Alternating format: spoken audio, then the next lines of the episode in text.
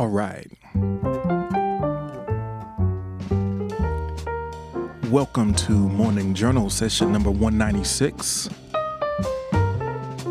Thank you so much for starting your week with us here. I'm glad to have you. Looking forward to another great session today.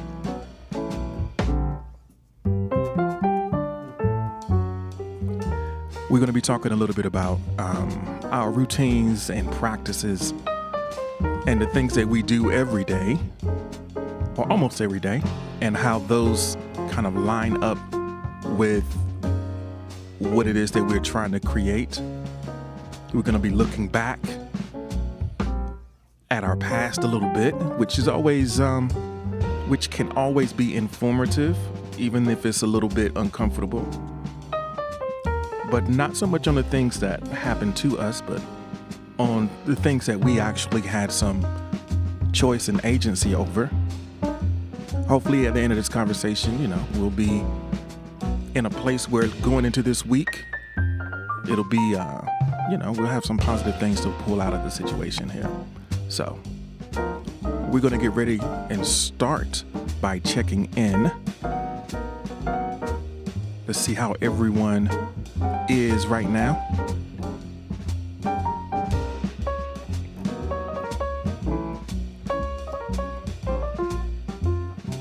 So let us know how you feel. How you feel on a scale of 1 to 10. Let us know how you feel. If you just want to use a number, perhaps you would prefer to use uh, an adjective to go along with that number so that we can get more of a qualitative understanding of where you are right now. Dorothy Dorf is coming in at a 7. Just kind of an overall rating of 7 this morning. I could dig that.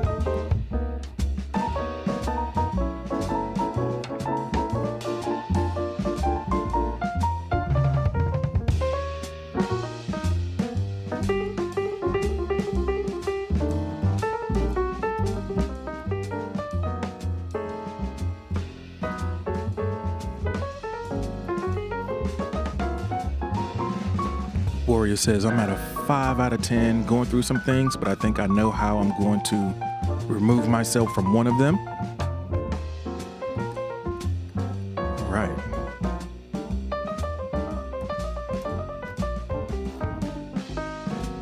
It's good to be able to recognize the situations that are not healthy for you and to, yeah, step back, pull away.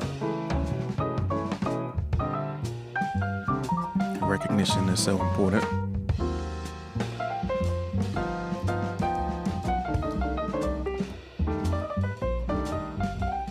Right now, I think I feel patient. That is the, um, I guess, the overarching experience for me right now is patience. Yeah, I'm sitting with a, a level of okayness that's pretty strong right now, and patience.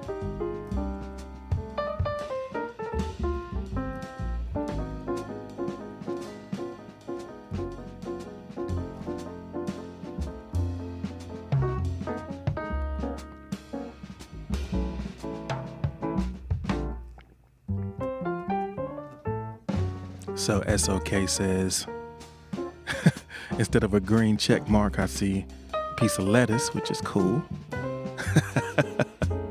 Little piece of lettuce and feeling confident and litty. Confident and litty. So I don't need to I don't need to get into all the details of your weekend, but we're to be talking about our weekend coming up. I know that you had some things on the horizon. So maybe in our next prompt, we can get into yeah, how the weekend went.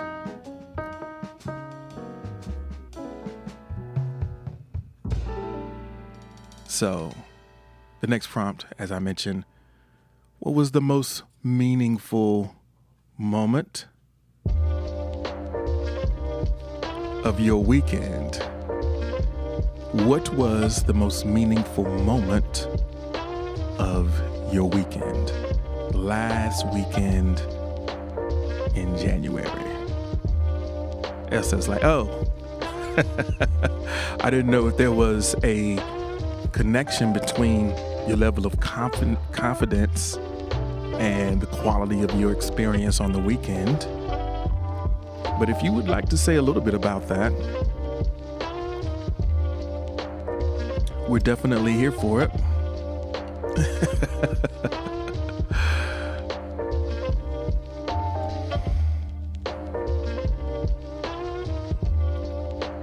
what I'm coming to realize is that like I'm like finally for real, for real, um, getting back to work, so to speak, this week. Um, you know, it's becoming like uh, like the projects that kind of were on held on hold are starting to ramp up again. So this this weekend I was thinking about that. So Eso says I'm not saying that there was a connection, but perhaps, perhaps.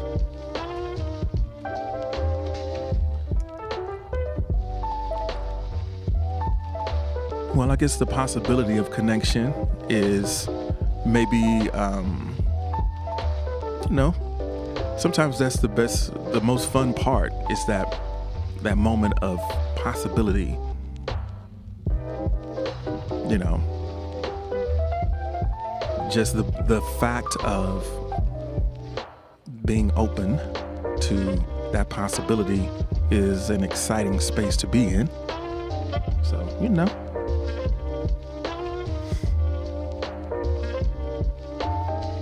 So this weekend we um well yesterday specifically, we had a pretty good dinner, which was nice. Kind of watched some football, which was nice. You know, Alberto is here. Welcome in, Alberto. Thank you for joining us this morning. Right now, we are just checking in. Let us know what was the most meaningful moment of your weekend. So, as says, I'm referring to referring to the connection between my confidence. Alberto says I won 14k on FanDuel. Hey. well, I guess that could be pretty meaningful. Congratulations. I, that's that's what's up. Got to go to Miami. There you go, man. Hey, that's a good place to get rid of 14 grand of um, newly. you know, uh, uh, Miami is a good place to go with fresh winnings.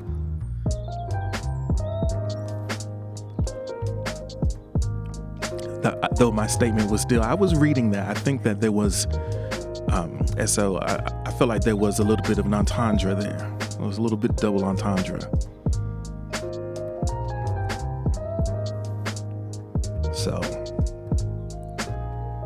So Alberto is nice with them fantasy picks. Or is it straight up sports book? I don't know.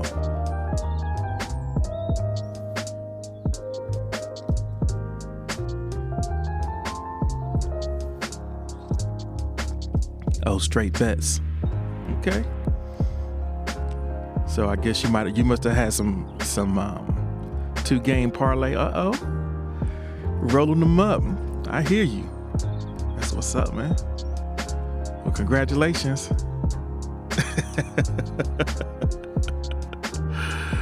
congratulations. I guess you picked the Bengals and the um the Rams then. If that's what you were talking about, or were you looking at basketball? Because I know the Bengals probably paid out pretty good. Because that was the one that was kind of uh, a little bit of a surprise. Enter a nickname is here, folks. Thank you for joining us. We're talking about the meaningful moment of our weekend.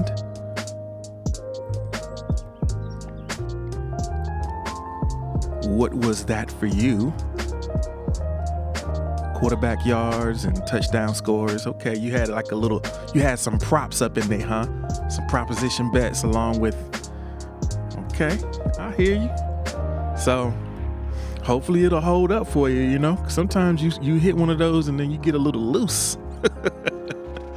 I remember back in 2006, um, I was working with a young man, a young gentleman who liked to gamble, and um, so his background was he had kind of made some money back in the um, the uh, mortgage situation. He, he was a mortgage broker, so he made a little little taste of extra money back in the early 2000s with some shady mortgages, and that fell apart for him. So you know he he was just kind of building himself back up, you know, working like a regular gig.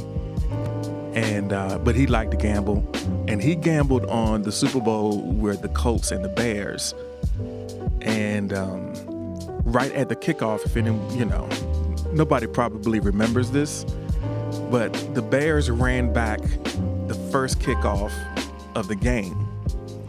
Um, and Devin Hester ran it back for a touchdown. Bets were still open, and he put $500 down, you know. he put $500 down like right after that run. And of course, that didn't work out. So, you know. Alexis is here. Welcome and thank you for joining us. Noble Ancient is in the building. Thanks for joining us, Noble. We're talking about the meaningful moments of our weekend. Some of us went out and had some, you know, had a good time socially. Some of us had some lucky, well, you know, I'm not going to say luck. I'll say, you know, you made the right call, made some sound bets, and it paid off. So, if you would like to know, uh, if you would like us to know what the most meaningful moment of your weekend was, we'd love to hear it.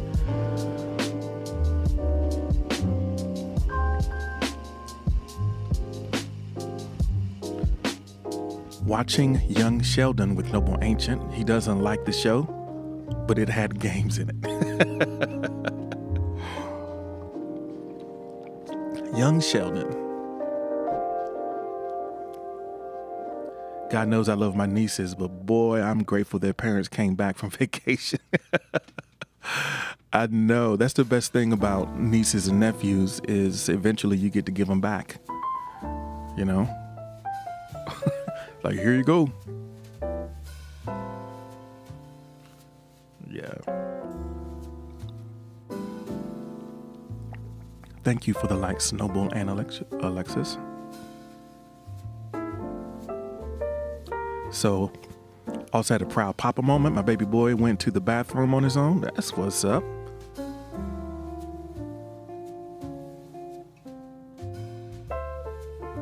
Yeah, going to the bathroom. Noble Ancient says my most meaningful moment of my weekend was going back to work as of Friday after being out two weeks due to COVID. Tired of them pull ups, huh? I hear you, I hear you. Going back to work, how did it feel to be there? How did it feel to be back on the grind there, Noble?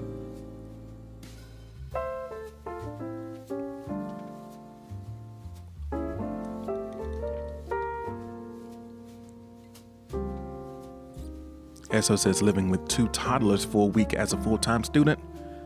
Eh, wasn't it.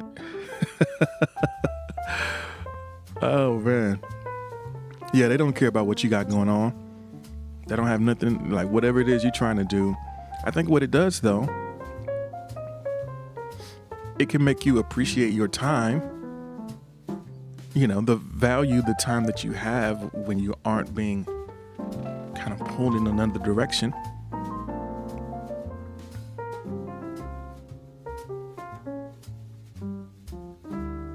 So your speed was cut by half on Friday. So you ended up being there until 2 and it was supposed to be till midnight on a midnight close. So you got to work your way back up, huh?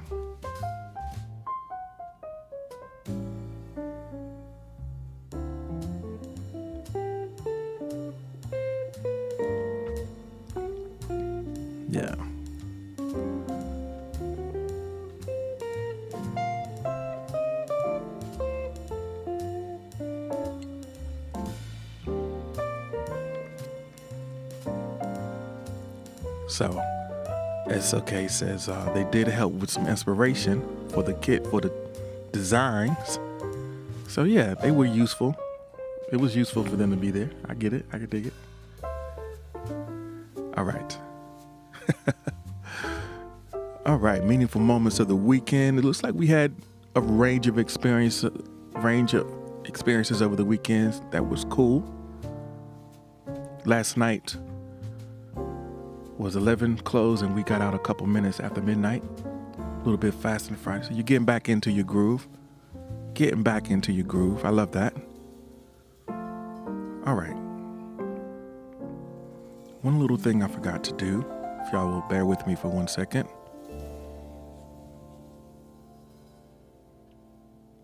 So you said your speed is coming, but you're getting your legs under you. Yeah, it'll take a couple days, right? To get back in the groove, you got to be patient with yourself. Sometimes it's hard to tell the impact of something like that. Um, to know in advance what the impact of something like that might be. So, let me enter a nickname. Welcome back. Thank you for joining us again. Need to share. I need to share this real quick before we get ready to go into sort of the central, kind of our first um, our first kind of main non check in prompt of the day. Okay.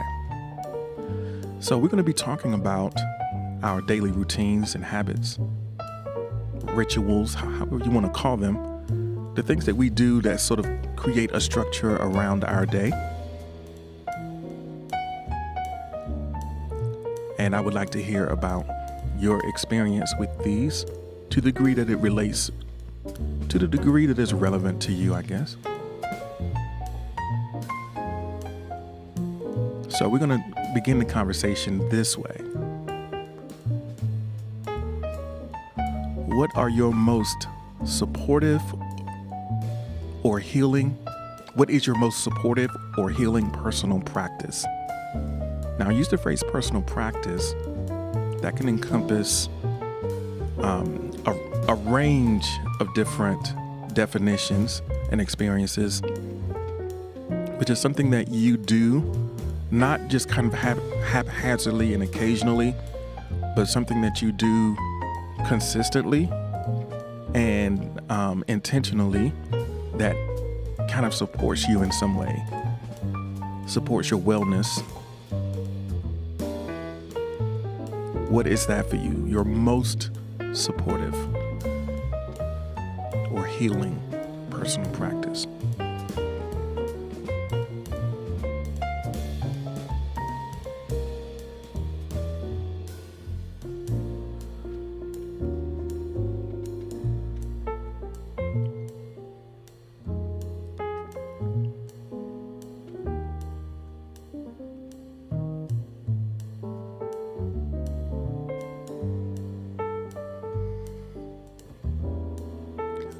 Couple features of practices is that they are pretty open ended.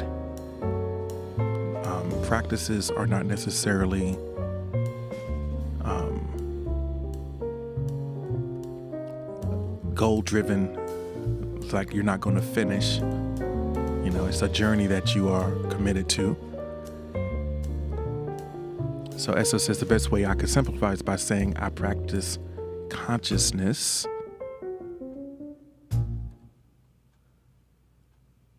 Double says watching funny animal videos or video game playthroughs on interesting story with interesting storylines on YouTube. That's a supportive personal practice.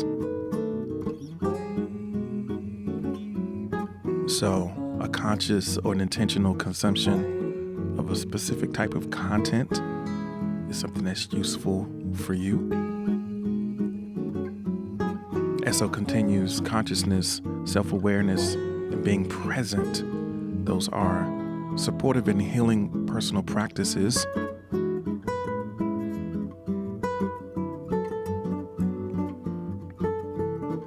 And I guess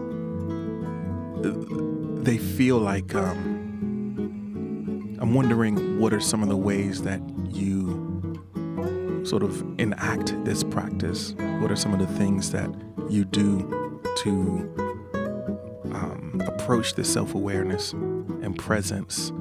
How do you situate yourself in space and time so as to experience and recognize that you are engaged in the practice? Noble says, I spend time with Alexis and watch good stuff on the laptop, like the documentary on kittenhood.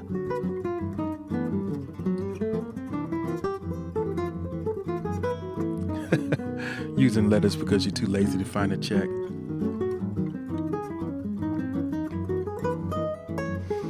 I know in a lot of cases there's a search function inside of emojis. If you just type the word check, one will come up.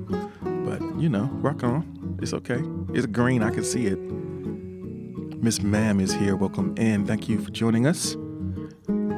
You came in just in time for us to share with us some of your most supporting and healing personal practices. I know that um, SO was, talk- was talking about awareness and presence. Alexis says mindfulness through things like journaling, baths, and certain shows.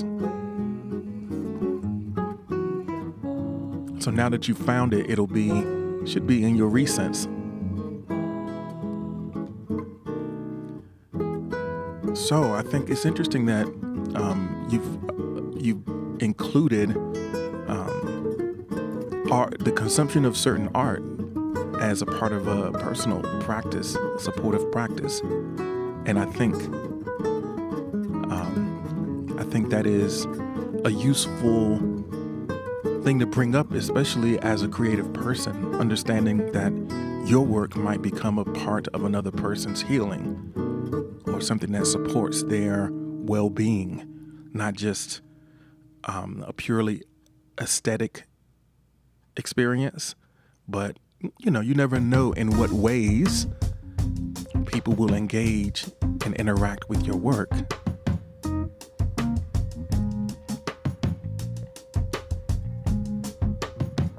Noble says, I'm very appreciative that Alexis wants to share their worlds with me.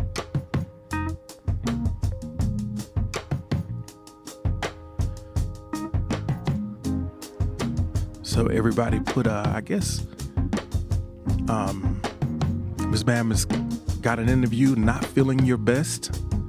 I guess it's unfortunate that sometimes when we need to be at our, our best, on some levels, we are not necessarily there but the day's young. Hopefully, by the time you get there, you know, you'll be ready to rock and roll.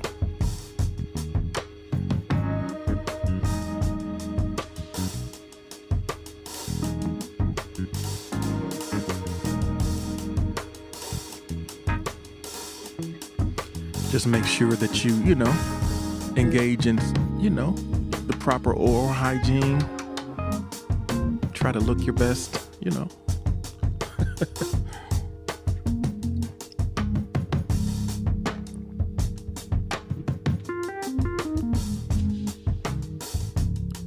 All right. You said you couldn't sleep all night because you've been crying. I'm sorry to hear that.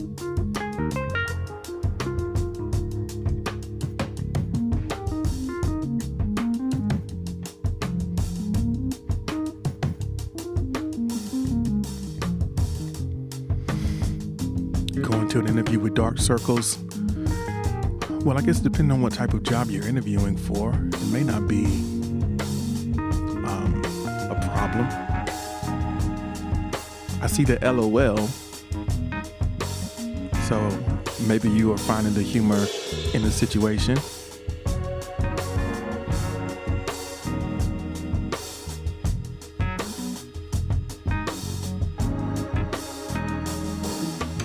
So, what time is the interview? How long do you have to get yourself together?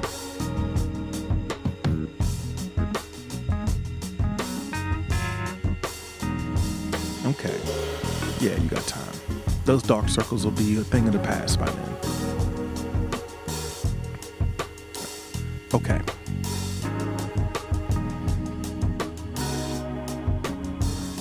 Let's get ready to go into our next our next prompt if we are ready. And let's let's see where we can go.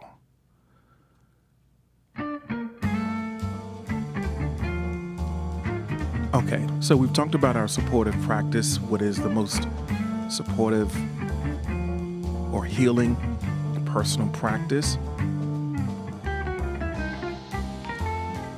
Let's think about some of the possibilities of the ways that we can kind of engage our daily routine. What's one thing that you would like to add to your daily routine? Maybe there's um, something that you wanted to include in your experience that you just haven't gotten around to. Maybe there's something that you used to do before that you've kind of let go by the wayside. I think that the biggest, imp- the things that have the biggest impact are the things that we do pretty much daily. You know, it's not the one off grand gestures that make the most difference in our experience, it's the, the, the little daily things. So, is there something that you think would be cool to add to your daily routine that would make it a little bit better? Maybe it's something that you've tried occasionally, you haven't necessarily managed to make it a habit.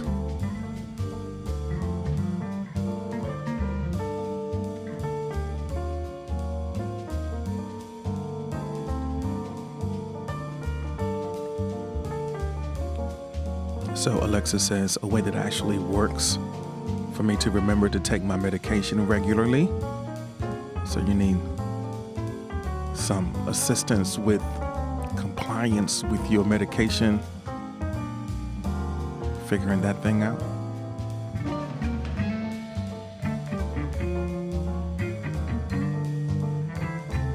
Hmm. I'm wondering what you're trying now.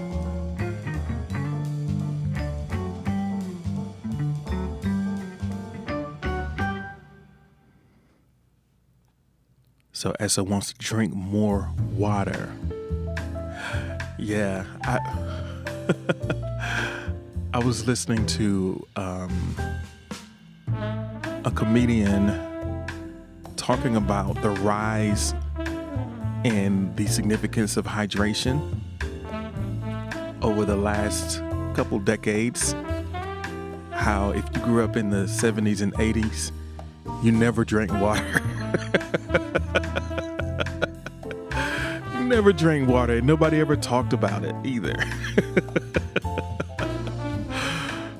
uh, the only water you got was like at school at the water fountain. You know, after recess, and you got like four Mississippis of water, and that would be it.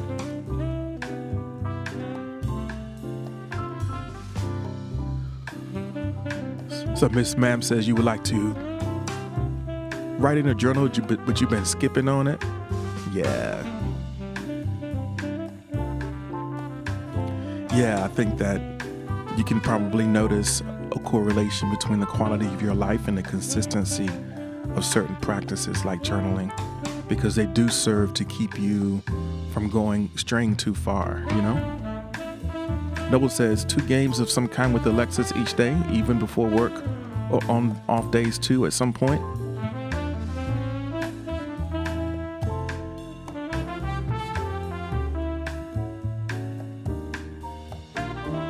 Alexis drank water from a hose outside, yeah. Giselle, welcome in, thanks for being here. Yeah, I mean, you are, yeah, drinking water from a hose outside, you still weren't like, you weren't look. You, it's not like now though. It it was just like pure animal necessity. It wasn't like a mindful thing at all. We're talking about what's one thing we would add to our daily routine. Berlin already drinks a lot of water and tea, hot water and tea. I have cool water and the very last drippings of a cup of hot tea. Were y'all dealing with headaches and dryness? Yes. We were woefully dehydrated. we were parched, perpetually parched, and woefully dehydrated, desperately dehydrated, perpetually parched.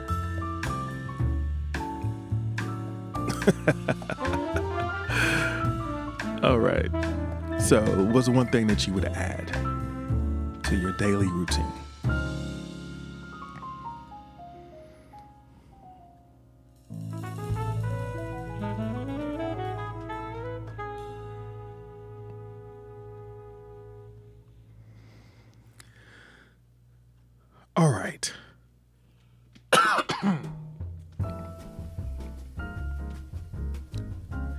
Appreciation for water has increased.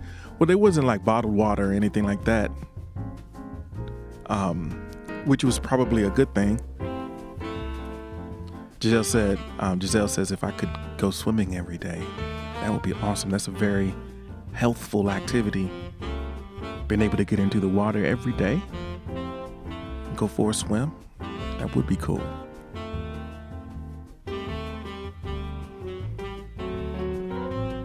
Some some of the things that we could add, there's a little bit of friction. Like it's not necessarily easy to do. We'd have to figure some stuff out. But some of the stuff, you know, is right there for you. Like water is right there for you. Just, you know, draw you a glass of that city punch and tip it back. But Giselle says go swimming like after working out in the morning. That would be nice. So it's a place where you maybe if you have a pool, at least when the weather is conducive to it, then I guess that's a one way to handle it. Or if where you work out has a pool, you can do a few laps. It does sound like a great way. Giselle says, I'm, I'm, I'm in New York, baby. I can't be out here. It's too cold for that. You got to be indoors.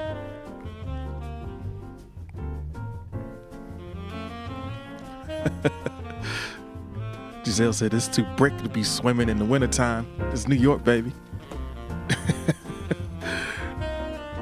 Miss Ma'am says, I'm so unflexible that when I swim five minutes, my whole body just goes sore. Yeah, I mean, but you can get over that. That's something that you can grow through.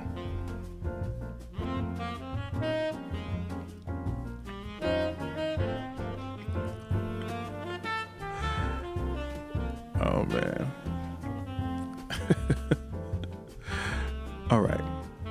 I think um, sounds like you need some hydration. Yeah, that might be part of it. Noble says, I don't swim. Prefer to use the water to meditate or explore. If it's allowed, have a water fight. Yeah, this is just get out there and play in the water. Imagine being dehydrated in a pool. It's a rich, the irony is so rich and thick in that scenario, right?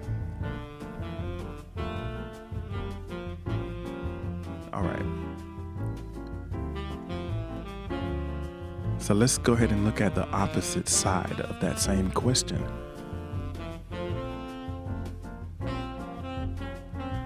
Our lives are made of the things that we do. Um, equally, you know, there might be some things that we would be better not to do. um, so these are not necessarily the most supportive of things that we do, but we do it.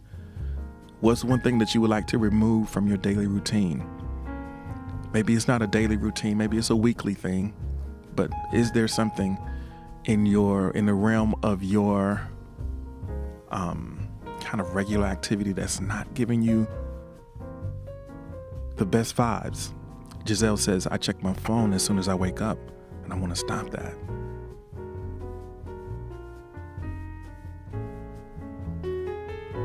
Miss Ma'am says, I'm going to start doing my daily routine before I leave for the interview. All right. We wish you all the best in that interview. So Giselle says, I don't want to check my phone first, so maybe if the phone isn't anywhere near you, it might be one barrier. Get like an old school alarm clock, charge the phone in a different room.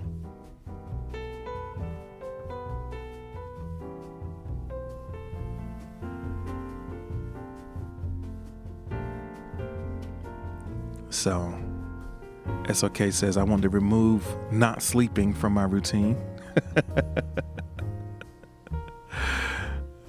Giselle says, I want to be able to do my full morning routine before going on it.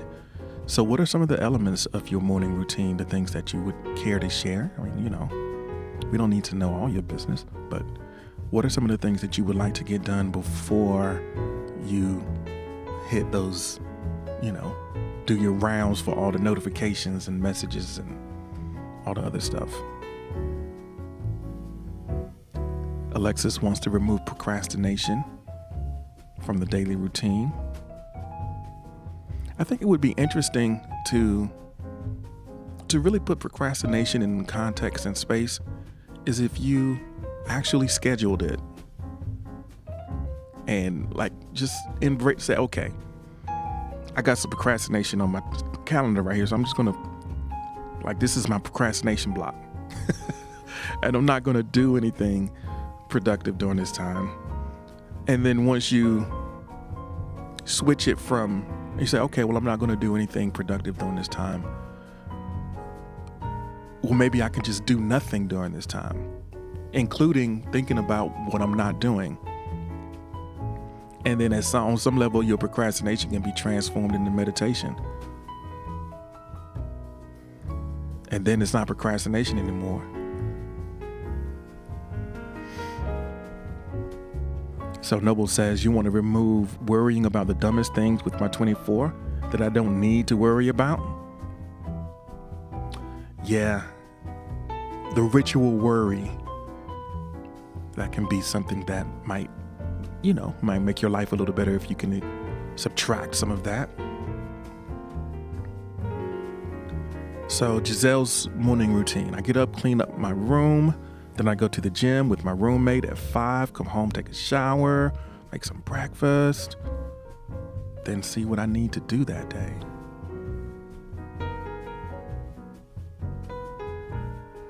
Hmm. So, so are you already back from the gym? Is that what you're telling me right now? so what you're saying is you're already back from the gym. Oh, you just didn't go today. Okay. Okay. So instead of going to the gym, you got on your phone. Oh, okay, okay, okay, okay. You got on your phone and you found us. That's what's up. So Richard is here with the fist up in the chat. Let us know what is something that you would like to remove from your daily routine.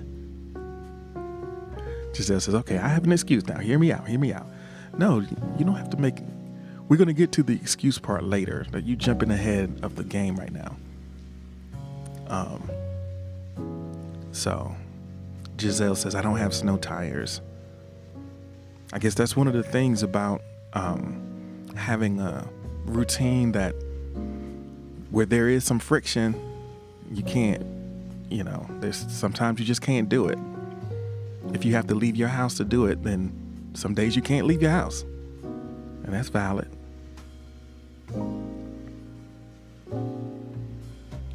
Say you you went ahead and did some yoga, that's what's up. You did something, you know, you don't have to go to the gym every day. There are a lot of, lot of different ways that you can achieve that same goal. Noble says, My day's adventure vary so much that the day doesn't guarantee routine, doesn't guarantee routine would be a thing, well, it seems like you are just completely out of control. It sounds like you're completely reactive. A routine doesn't have to be elaborate. You know, there might be 10 minutes that you have when you first wake up. That there are some things that you can do for yourself that's good.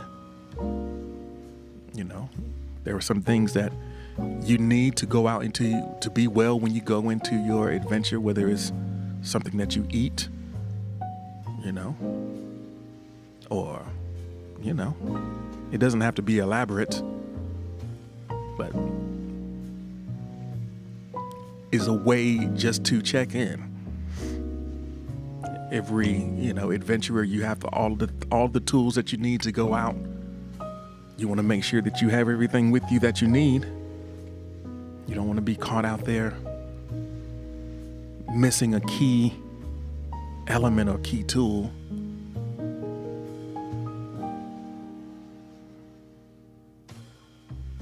So Giselle says I woke up at 4:30, did yoga, showered, and you're sitting on your bed now. On, not in, on. The only one detail I can take out of my day, day during the week is your stream.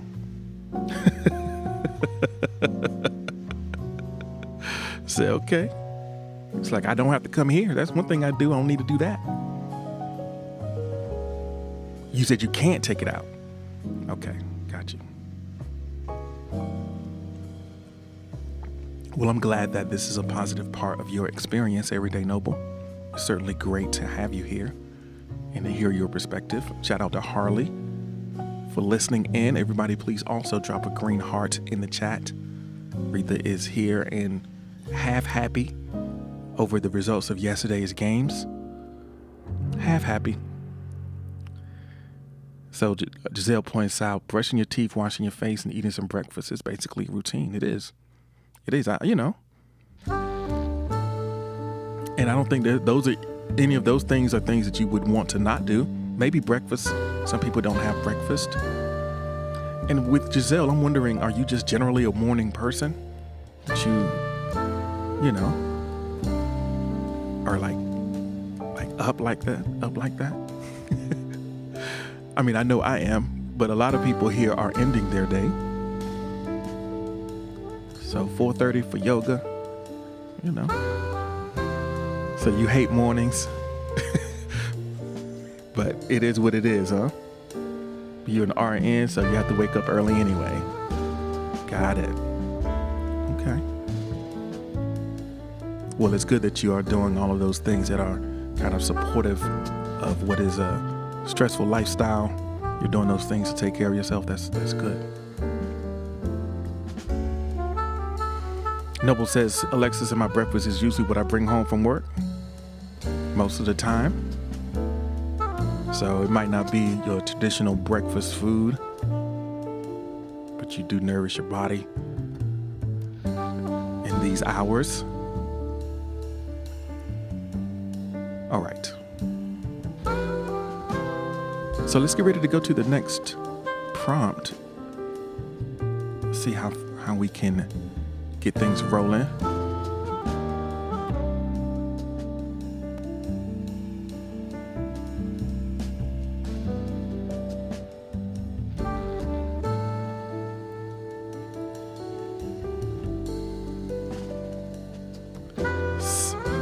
Southern Comfort I don't know if SoCo is like the best. Southern Comfort, chicken Sammy's, fries pizza, or even maybe a Pizookie. So when you say Southern Comfort, are you talking about the the liquor? or is Southern Comfort chicken sandwich uh, is that a, is that a whole thing in and of itself? I mean, you know, I can't tell you how to start your day, but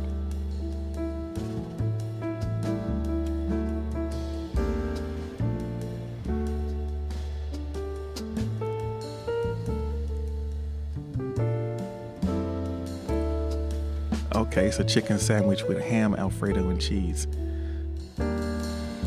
Okay. So the Southern Comfort part, that's just a description. It's not a. I know if you were starting out with the SoCo. All right, here we go. Because I would say, if you were starting out with, um, if you were starting out with um, Southern Comfort, the alcohol, I would say that might be one thing that you can target to remove from your daily routine. But I digress. Giselle says, I've cheated so many times on your diet with Pizookie. Yeah, I've never had that. So, all right. So here, here we go.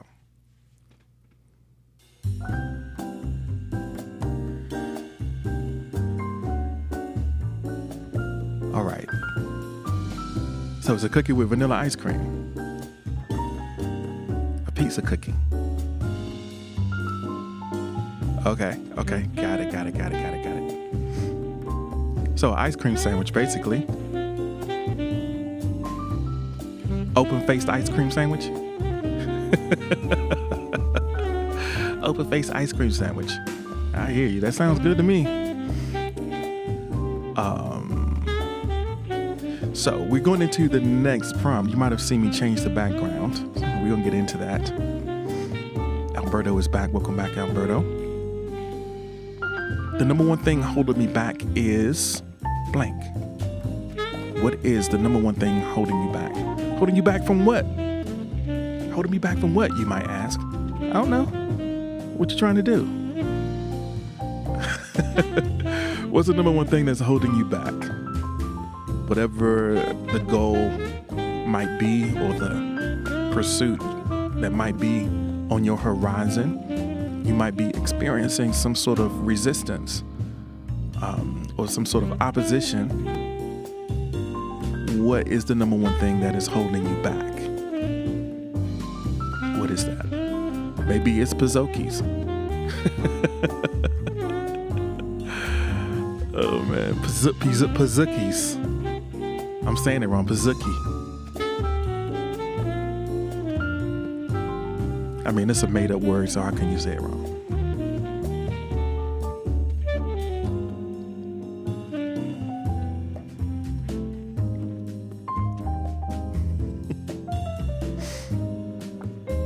so for Rita, eh, the number one thing holding me back is body pain.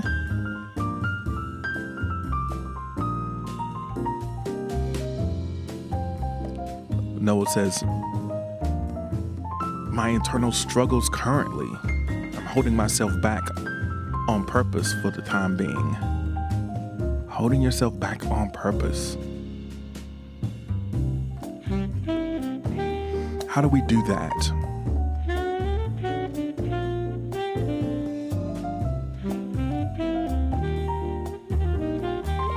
Why do we do that? How do we do that, I guess, and why do we do that? we can come up with reasons, suppose, as to why we might intentionally hold ourselves back. So Harley is sniffing, saying hi. I appreciate your greeting, Harley.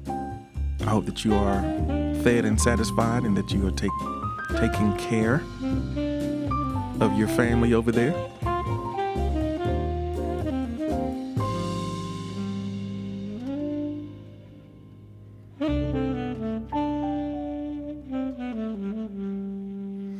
So, making a conscious choice to wait on doing certain things and literally holding myself back for a bit.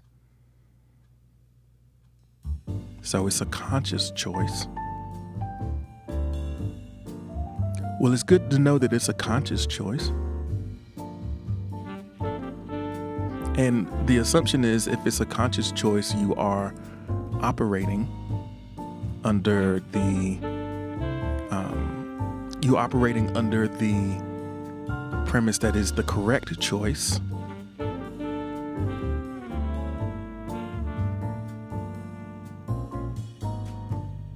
At least what's right for you right now.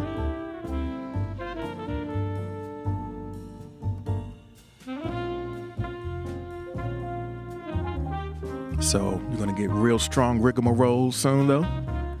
Get that rigmarole. oh man.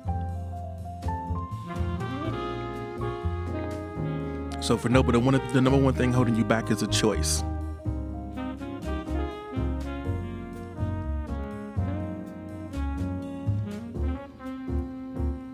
That might be true for most of us. I mean, of course, there are some things that might be outside of our control right now, But for many of us, I think that the thing that's holding us back is a choice.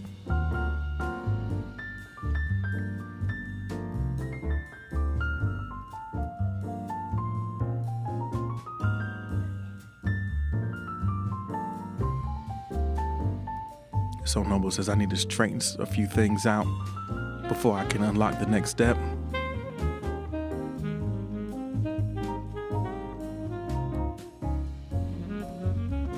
It's rare. I think I think it's rarer than most of us appreciate that we ever fully feel ready. Um, there's going to be a level of uncertainty and there's some there're going to be some things that you want to know that you can't know until you go. So i guess the challenge is for us to parse like which parts of the things we can only learn in the process. We can we can try to find answers ahead of time that can only be found later or found in the process of doing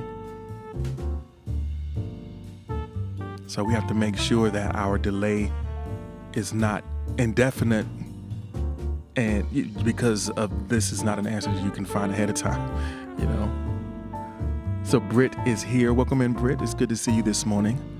I hope that you are doing doing well. Maybe you had some friends come and give you a little bit of reprieve and have give you an opportunity to sleep and get a little bit of rest. Maybe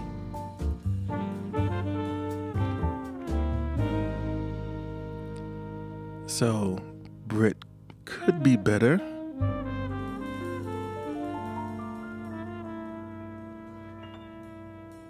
So, SOK says, hmm,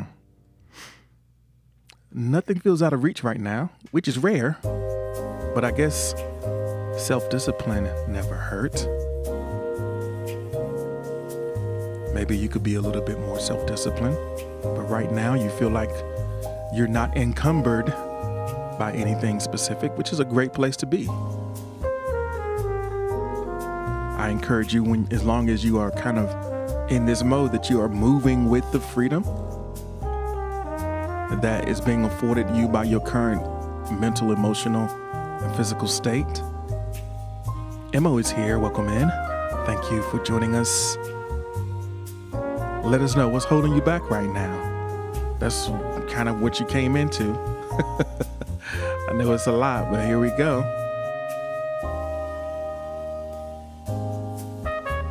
Rich just popped through for a second. I hope that you get to feeling better. It's always great to see you.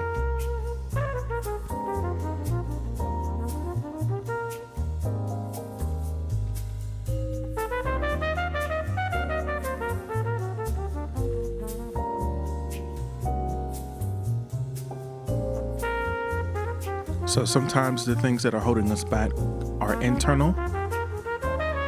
Alexa says, My own mind and self sabotaging behaviors hold me back.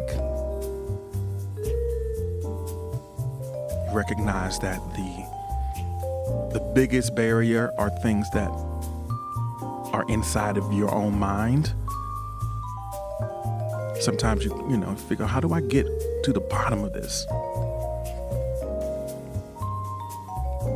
How do I get to the bottom of the things that are holding me back?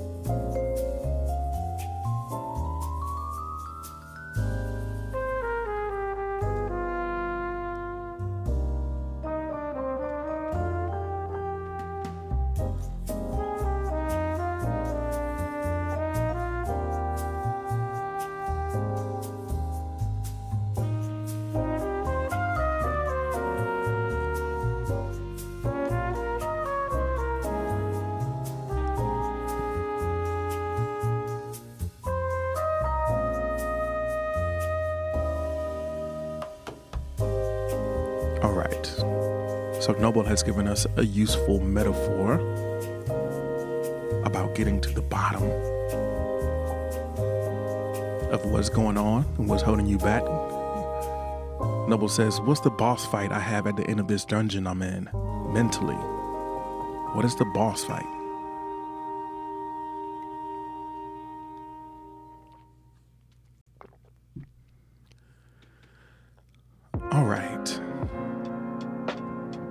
Are at the top of the hour, a little bit past the top of the hour. And I just want to take a couple seconds here while we are here to say thanks, everyone, for joining us for session number 196. 196 of the Morning Journal. We do this every Monday through Friday at 6 a.m. Eastern Time. So if you're listening live and this is your vibe, you like kind of the questions and the, the way that we are kind of approaching the beginning of the day in these conversations, I invite you to join us again tomorrow. We'll be here Monday through Friday, 6 a.m. If you're catching the replay, make sure that you follow, subscribe wherever you are watching, whether it's on YouTube or if you're watching from our Facebook fan page uh, or LinkedIn or Twitter. Make sure that you follow, subscribe so that you don't miss any of the future replays. You can listen back, answer in the comments if a particular prompt kind of resonates with you. I'd love to hear what your thoughts are with regards to those prompts. And of course, you if you are watching and you want to join us in the VIP, you can do so by following the link that's on your screen that says VIP section.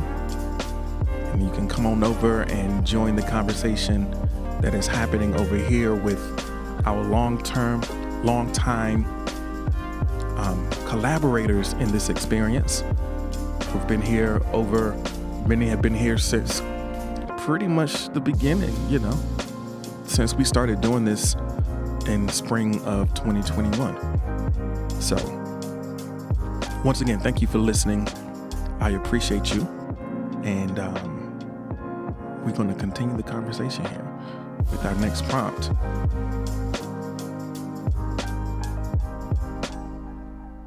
All right, next prompt.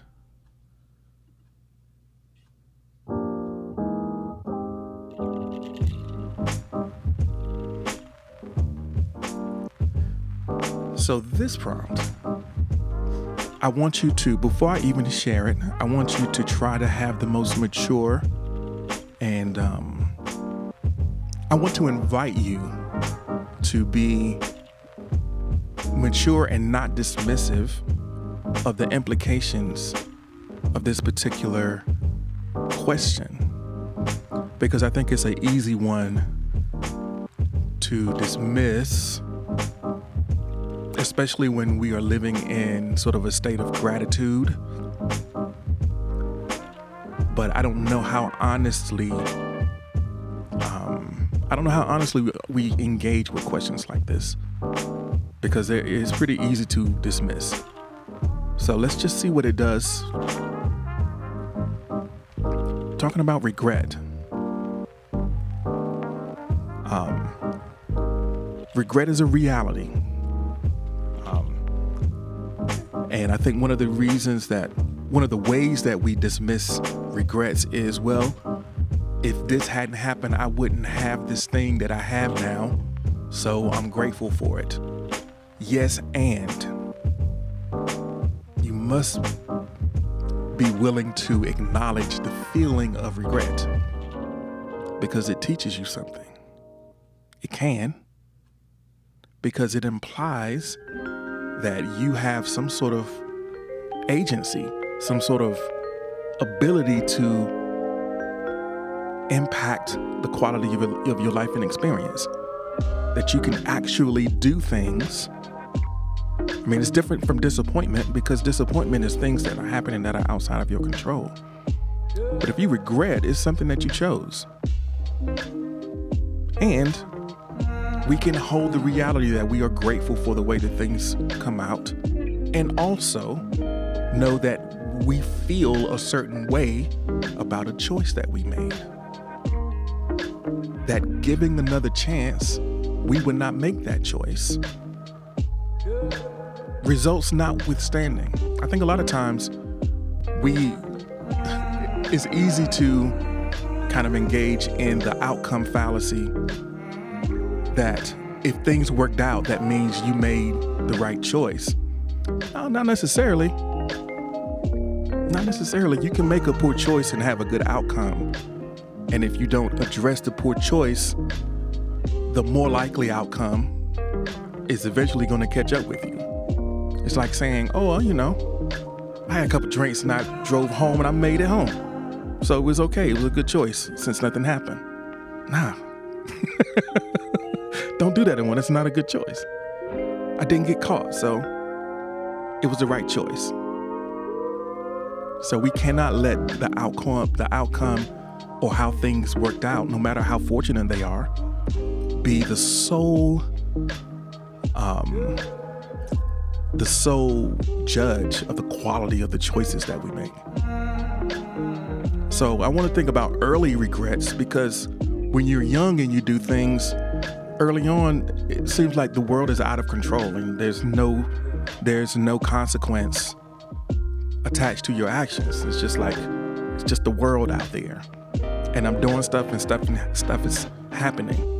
But when you realize that you can do something and as a result of what you did, some consequences come that are uncomfortable, that's a key moment in your growth as a human. You know? You see the consequences show up in your life. You know? They might be imposed by someone who's, you know, it might be imposed by a, a parent. Sometimes when we're living in with punishments that are imposed by us, we don't even we're not mature enough to regret the action that led to the punishment. We don't make the full connection. You're like, you're sorry that you got caught. You're not sorry that you did it. You don't necessarily see that connection. But at some point, you start to see a connection and you realize that, man, I could probably do, I probably can um, make some better choices here.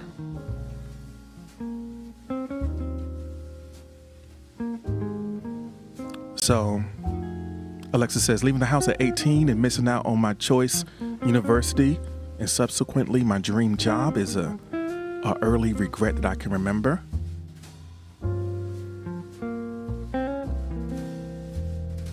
So Noble says, I don't remember my regrets. None. Not even like I shouldn't have drank that Mountain Dew and try to lay down. Now I'm gonna be waking up in the middle of the night. It doesn't have to be life changing. Any that you remember.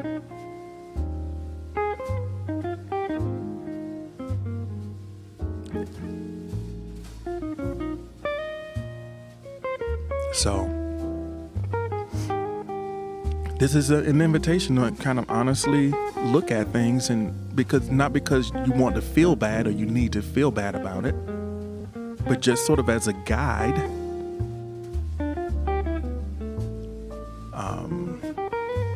Just as a guide to choices that might still be in front of you. It gives you an insight to what would be a good life for you because you're going to be constantly faced with choices. Right? And understanding and being able to refer to your experience and understand like how you how you might feel living with this choice based on your based on your history, based on your experience, it could be a useful thing to sit with. Welcome in, James. Thanks for joining us this morning. You came as we were talking about our earliest regrets that we can remember.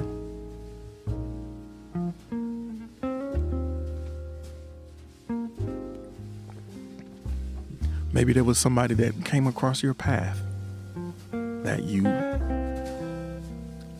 still remain curious about, but you never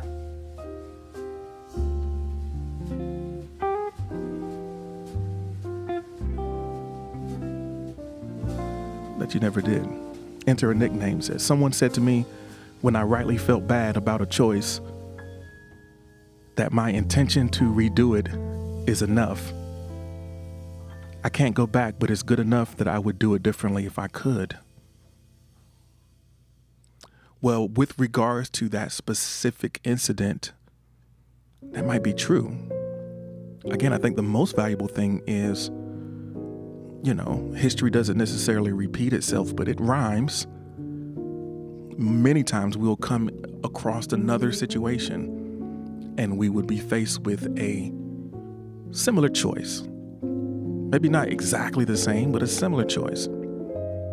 And your willingness to acknowledge, you know, the, you know, the emotional outcome of the previous situation might give you enough courage in the moment to choose differently this time.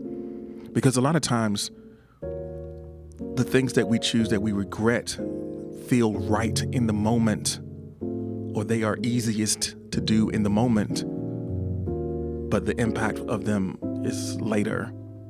And I think that when we, you know, if we don't have, if we are able to kind of summon that long term, those long term implications, it's still going to be easier to do the regrettable action in the moment. It's still going to present as the easiest path, the path of re- least resistance. It's easy to just keep slipping.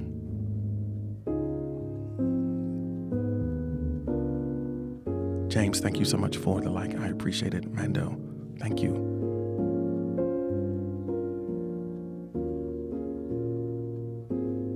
Tallest gnome is here.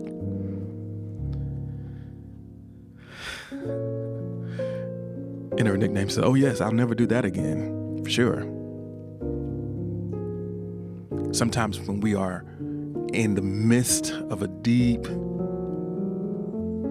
deeply regrettable situation, maybe we're just hungover. You know, a hangover is the most common physical manifestation of regret. But it's the nature of our experience to forget. And I don't know how many people have promised themselves and God and anyone who would listen, oh, I'm never doing this again. Then next weekend, here we go again. I'm actually am grateful about the feeling of regret. It helps you remember. Yeah. I think it's important. Like all of the it's a neg it's definitely a negative emotion. And um we we uh, we have to be able to kind of live with negative emotions in a way that's healthy if they are ever going to be a guide for us. Miski Osama, thank you for joining us. So, we're talking about, at this moment, we're talking about a more useful and healthful and helpful relationship with regret. That's the vibe right now. I know you, you know, if you're just coming in here, it might be like, wow, okay. For real, fam? I don't know you like that. but if you're not ready to work with it right now, that's perfectly fine.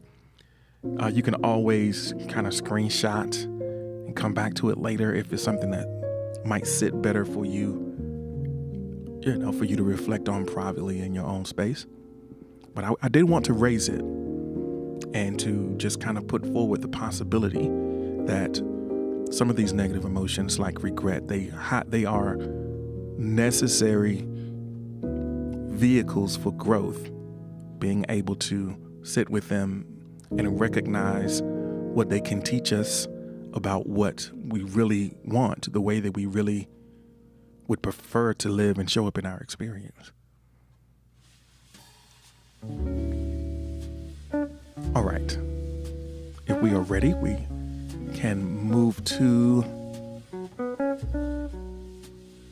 the next one. We do have we do have a, a recent regret.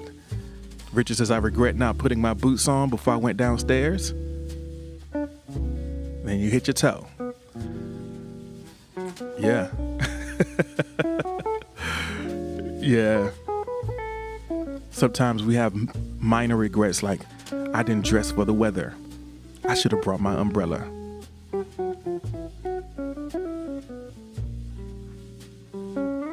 Like, why did I do this? I know I know better. They say if you know better, you if you knew better, you do better, but obviously that's not necessarily true. We're not always going to do our best. All right? That's just kind of the way it goes. All right.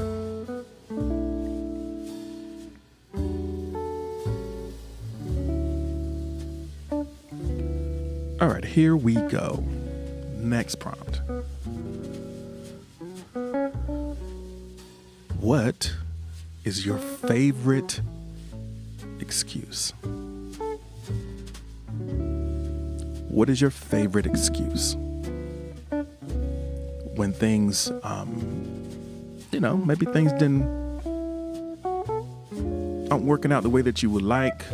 You're struggling with uh, any number of decisions. What's your favorite excuse? What's the thing that you often run to first when you don't get the results that you're looking for or you don't follow through with a certain plan of action? Whatever the however it plays out where you feel like an excuse comes bubbles up for you what's the fir- what's the thing that you go to most often as the reason? Because i think that you know those can be a signal for us as well. If it's something that comes up a lot it might not be true. It might be true sometimes but i think giving excuses can also be like a reflex as well. It's not an honest assessment of the current situation. It's just a reflexive, habitual response that we offer, but it's not true. it's not true to the situation that we're in right now. A lot of people say, well, I didn't have enough time. Didn't you, though? didn't you, though? Let's take a look. Let's hit the replay real quick.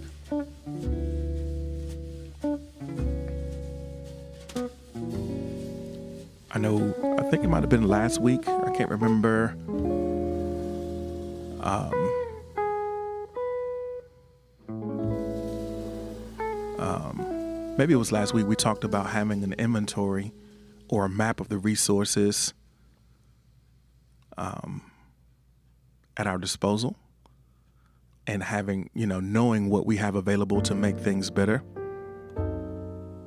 So Noble says, good question or hi during points of indecisiveness. I'm not sure I understand that response. If you don't mind elaborating or translating that a bit. I'm not I'm not getting that one.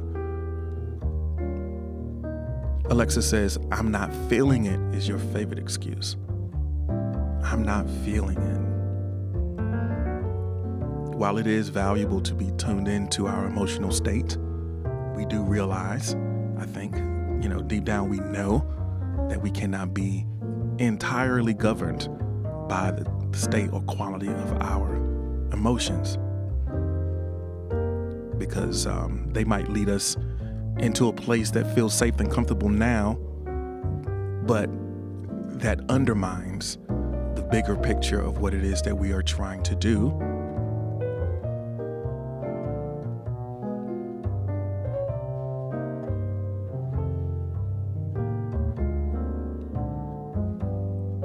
Essa says, I got homework.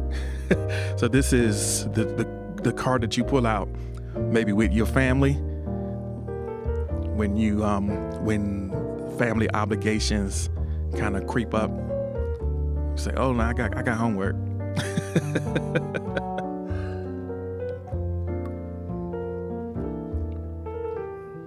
And then you proceed to not do the homework. So there is some truthiness to it but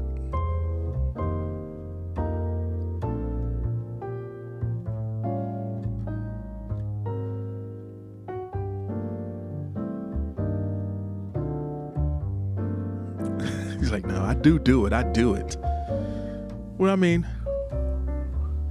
I guess the spurious, the spuriousness of the claim would be: Is it true that the fact that you home that you have homework does preclude you from this other obligation? Could you do both? I guess that's the, you know, because if it's just factual and a priority, it's not really an excuse. It's just a choice that you're making and you're communicating that choice.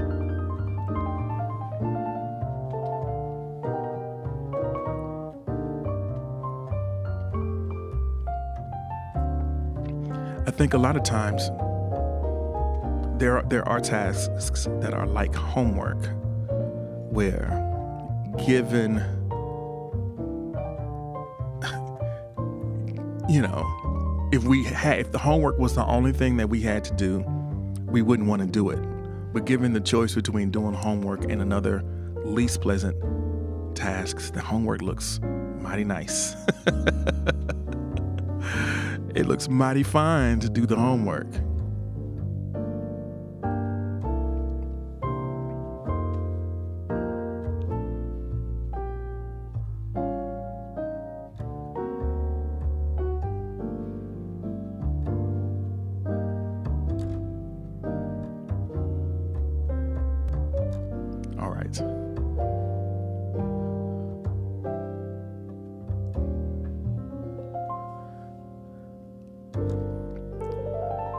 I guess the most important thing is that we don't delude ourselves with our excuses, that we recognize them for what they are.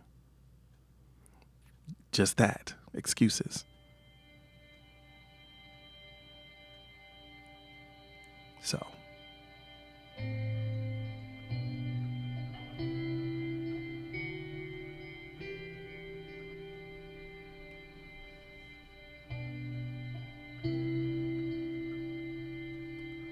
all right.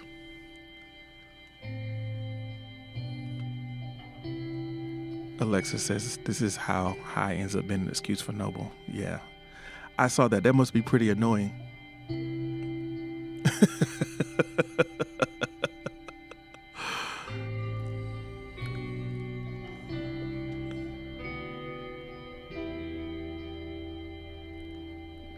that, that would be an annoying deflection. All right. Here we go.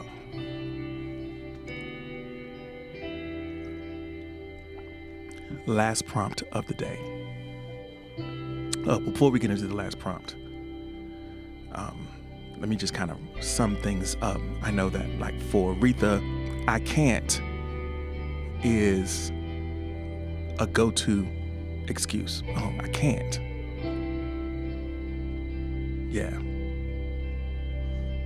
We all know how, we all know the degree to which that statement is often untrue. We say I can't instead of I don't want to, which is like a more straightforward response and more accurate. It's like I don't I don't want to. And I think that sometimes we are uncomfortable with saying that we don't want to because we're worried about, you know, we don't want to disappoint someone or hurt someone's feelings by just stating, "Oh, I'm not. I'm not going to do that. I, I don't want to." That sounds a little harsh, right? But that's the truth, right? but you know, we say we can't and then that that feels a little less um, that feels a little less um, injurious towards the person who made the request because you know if you ask me and i say i can't then what are you going to say i mean if you can't you can't but if you ask me and i say no i don't want to it almost feels a little personal it's like oh you don't want to well no i don't want to It feels like a little conversation about to pop off. But if that's what it is, then it doesn't. Um, it's useful to say that that's what it is. That's uh, enforcing. Uh, think sometimes we offer excuses in lieu of just setting a, a healthy adult boundary and communicating in ways that you know respect that show respect for ourselves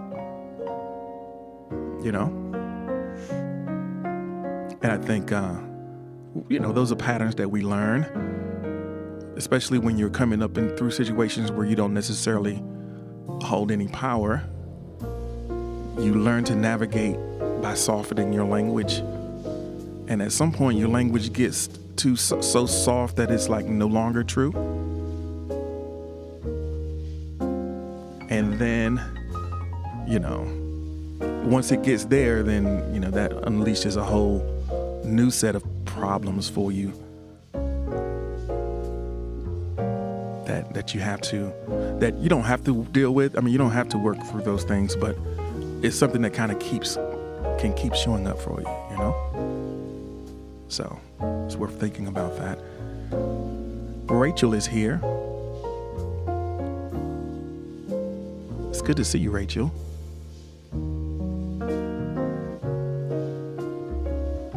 Rachel is finally back. That's good to know.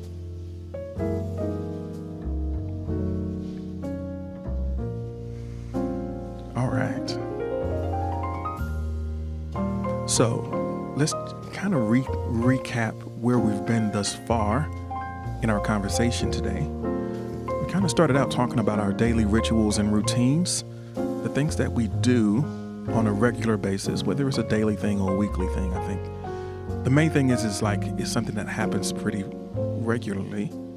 What are some of those things that are really supportive and healing that you do on a regular basis? And then what are some of the things that you would like to add to that routine? Is there something missing from your daily routine or regular set of habits that you think would make the quality of your life improve? We then looked at, well, maybe there's something that you're doing every day that's not necessarily supportive of the person that you're trying to become, not necessarily supportive of the goals that you're pursuing, but you're constantly you're doing it on a regular basis, and maybe it would be good to subtract that, to disentangle. I think it's useful to think about habits. Um, not necessarily about breaking bad habits. Um, I think it's more useful to think about disentangling from bad habits because t- typically it's not a thing that happens first go out you you get it it's like you know very very few very few situations end with just a, a solid clean break usually there's a process. You know, there's, you know, you're slowing down, you stop for a while, it might come back. And, you know, you keep working on it over time. And I think that when you recognize the process of subtracting these things from your experience, whenever you say you're going to break it and the inevitable, you know, slip up or regression or moment of weakness comes, when you fall back, you feel like you failed. And then you deal with the guilt. I think it might be useful to think about disentangling because when something is tangling, you know that there's going to be maybe repeated contact. There's going to be a loosening of it. There's going to be the occasional slip up, but you don't compound that slip up with guilt and shame that keeps you from because how many people have ever been doing something, you had a streak going and everything was going well, and then you slip up once, and then it's like, well, I guess I just got to throw the whole thing away. you know? that's that that's as soon as it's not perfect anymore, it's like why bother? So I think that's that's the relationship between breaking bad habits that's sort of an unhealthy, you know, unhealthy way of looking at it because it's like perfection is the only alternative and we are not perfect. And to assume that we are or that we can be is a little bit, you know, it's harmful. So it's untangling, it's unwinding. I made the commitment, I'm making better choices, I'm moving the pull of this thing is getting looser, and eventually I will be free of it. And um, yeah, I'm moving in the right direction. So, daily routines, the things that we do every day. That's the first part of the conversation. Then we moved. Uh, then we started looking at um, what's holding you back? And that seems, that felt like a, a little bit of a departure. But I think sometimes the things that are holding us back do show up pretty regularly. They might be um, associated in some way with the things that we do every day, the people that we are engaged with every day. Or it could be something else. So, thinking about the number one thing that's holding you back is it something that's outside of you that you um,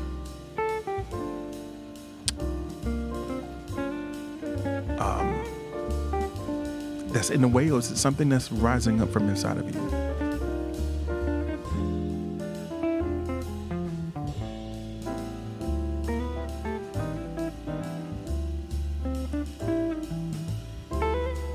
So, recognizing what the obstacle is. And I think that a lot of times when we see with an when we see an obstacle, we see obstacles as signals that okay, this shouldn't be this hard.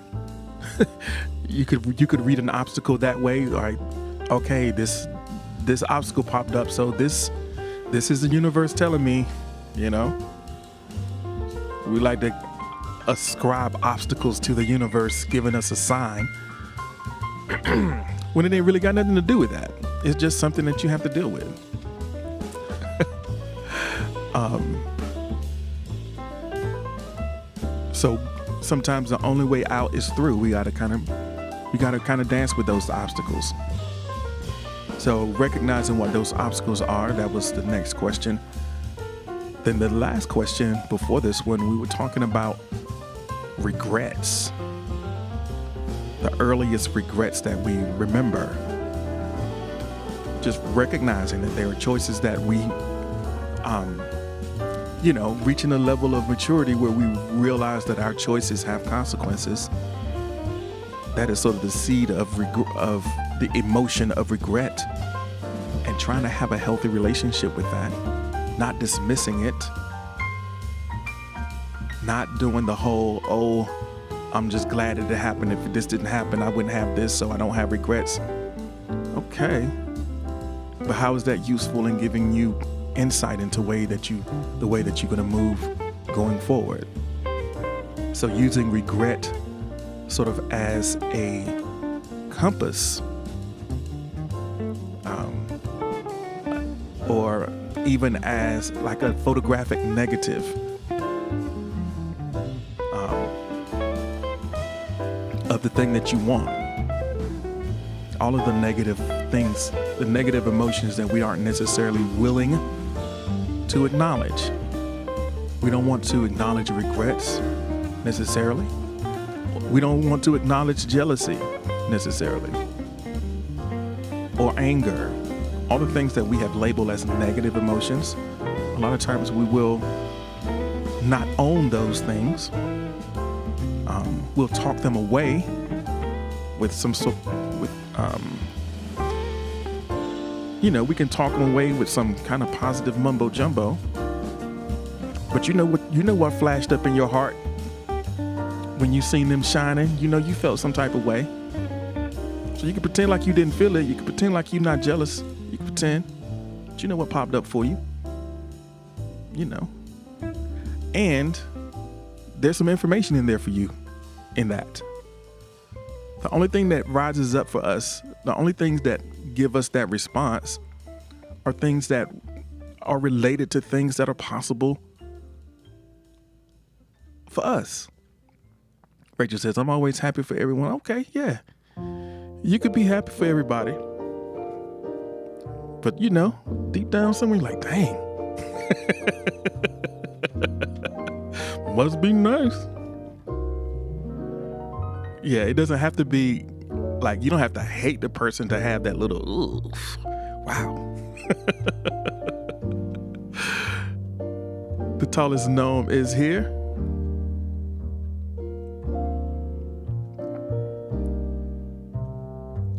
Um, yeah, I think we will do we are better served in general we're better served in general to notice um, and not to. We're, we're better served just to notice what we feel without jumping to some sort of judgment about whether or not we should have felt it or thought it. It popped up for you, it came up for you. You don't need to um, kind of wish it wish it away. Just see what's in there. Maybe there's work for you in that emotion. It's a signal for you of, you know, there's something that's calling you out. Calling you out to be more than you're being right now. Maybe you're playing a little small right now. And when you see someone demonstrating a higher level of vibration, you realize that you like, man, I'm I'm kind of under I'm kind of underachieving over here.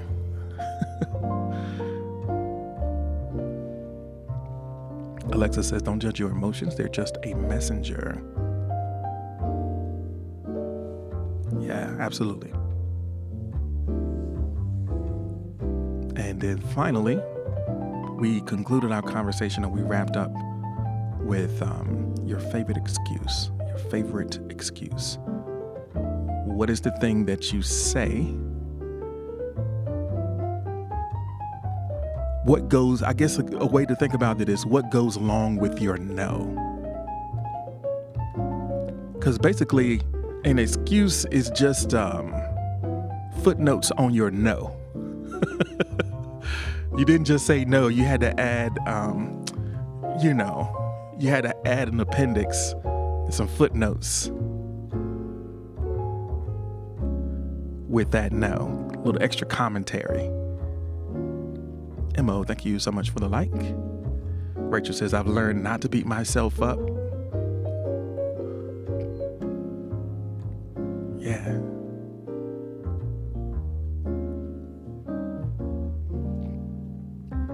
So SOK says uh, to judge is to attach it to a narrative. I get that, yeah. So is Seaton still sick? I know Seaton's been if if it's Seaton, Seaton's been sick for a few days.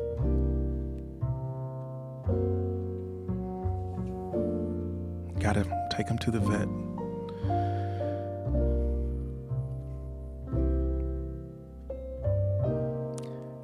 Yeah.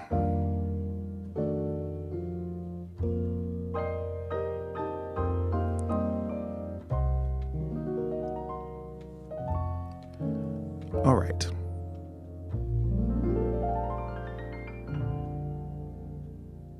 So, favorite excuse, what goes along with the no?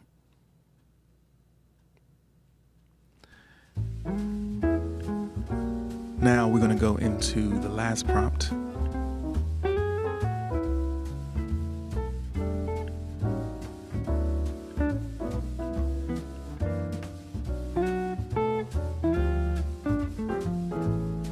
It most like I don't I don't get this type of outpouring when I'm sick.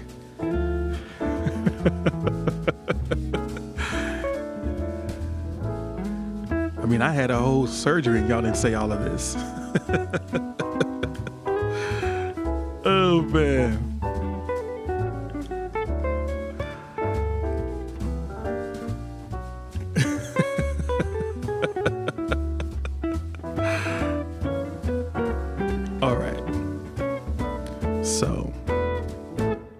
are you looking forward to this week? We're getting things started for the week ahead. What's something that is on your radar that you are looking forward to? Having something to look forward to is a powerful it's a powerful thing in terms of helping you get motivated and overcome the challenges. Having that thing on the horizon can make it a little bit easier to get out of bed in the morning. Just a little bit.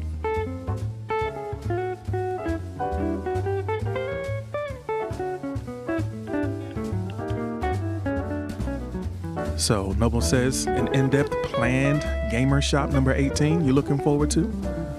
Love that. Love that. Rachel says, I'm looking forward to starting my career this week. Okay. Congratulations. And also eating healthier.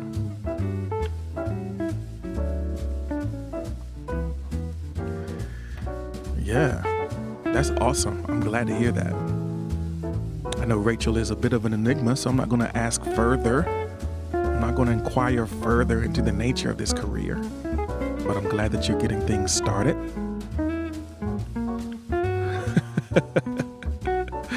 Alexa says, I'm looking forward to Thursday. Lots of positive happening that day. That's awesome. Looking forward to Thursday. I am Sabrina Joy is with us. Welcome in. Thank you for being here.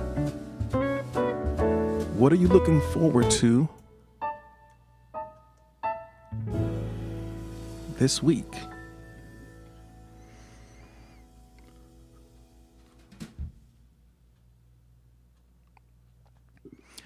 I, I guess most significantly for me is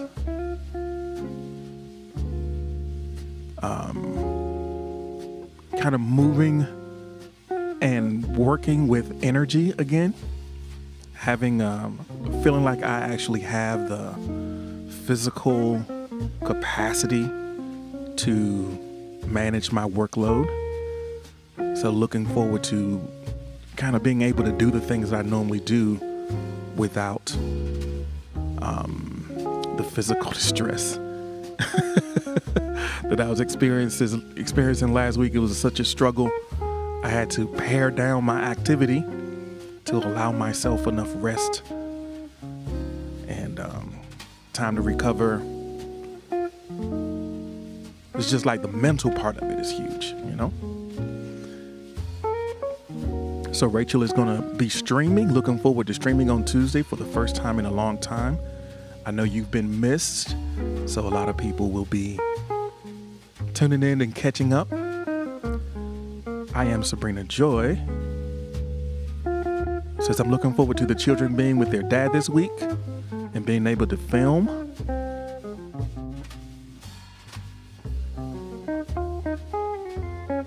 Hey Jude. There we go. It's great to see you. I usually am a little bit quicker on that, but it's nice to have you here. Steve has made it from the Hold Up TV. I guess I'm also um, another thing I'm looking forward to is um, meeting with Spoon. Well, I'm not meeting with Spoon because Spoon is an app, but meeting with someone from Spoon. Just kind of learning some new things, um, sort of about the, I guess, the direction of the app, kind of what's going on. We've been in a, been in a little in the dark a little bit for the last couple months as things have transitioned. So I'm looking forward to meeting um, and having a conversation with a new point of contact that can maybe let us know something.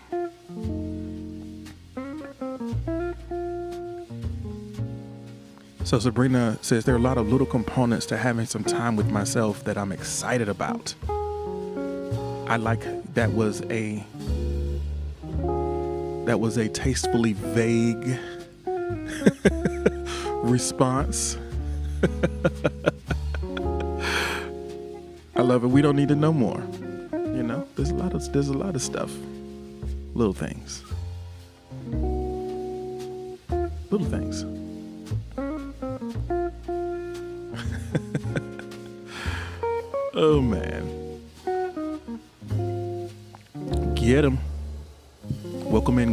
You for joining us. We're right now just kind of sharing what we are um what we're looking forward to this week. Um Sabrina says, in response to what you said, I understand what having energy again after recovery process feels like. Yeah. Steve is looking forward to tomorrow because it's a day off. So, Steve, is there a panel tomorrow? I know that we're alternating between interview guests and panels. So is there a panel?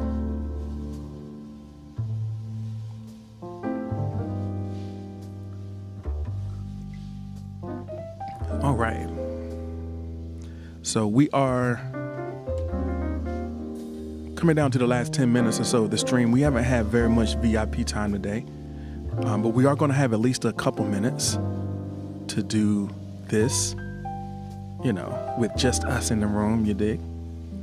Um, so I'm going to abruptly, I'm going to abruptly flip to our outro and we're going to get ready to say goodbye to all of the folks that are listening in and viewing us. All right, y'all hear the theme song. Thank you so much for being here. Thank you for watching.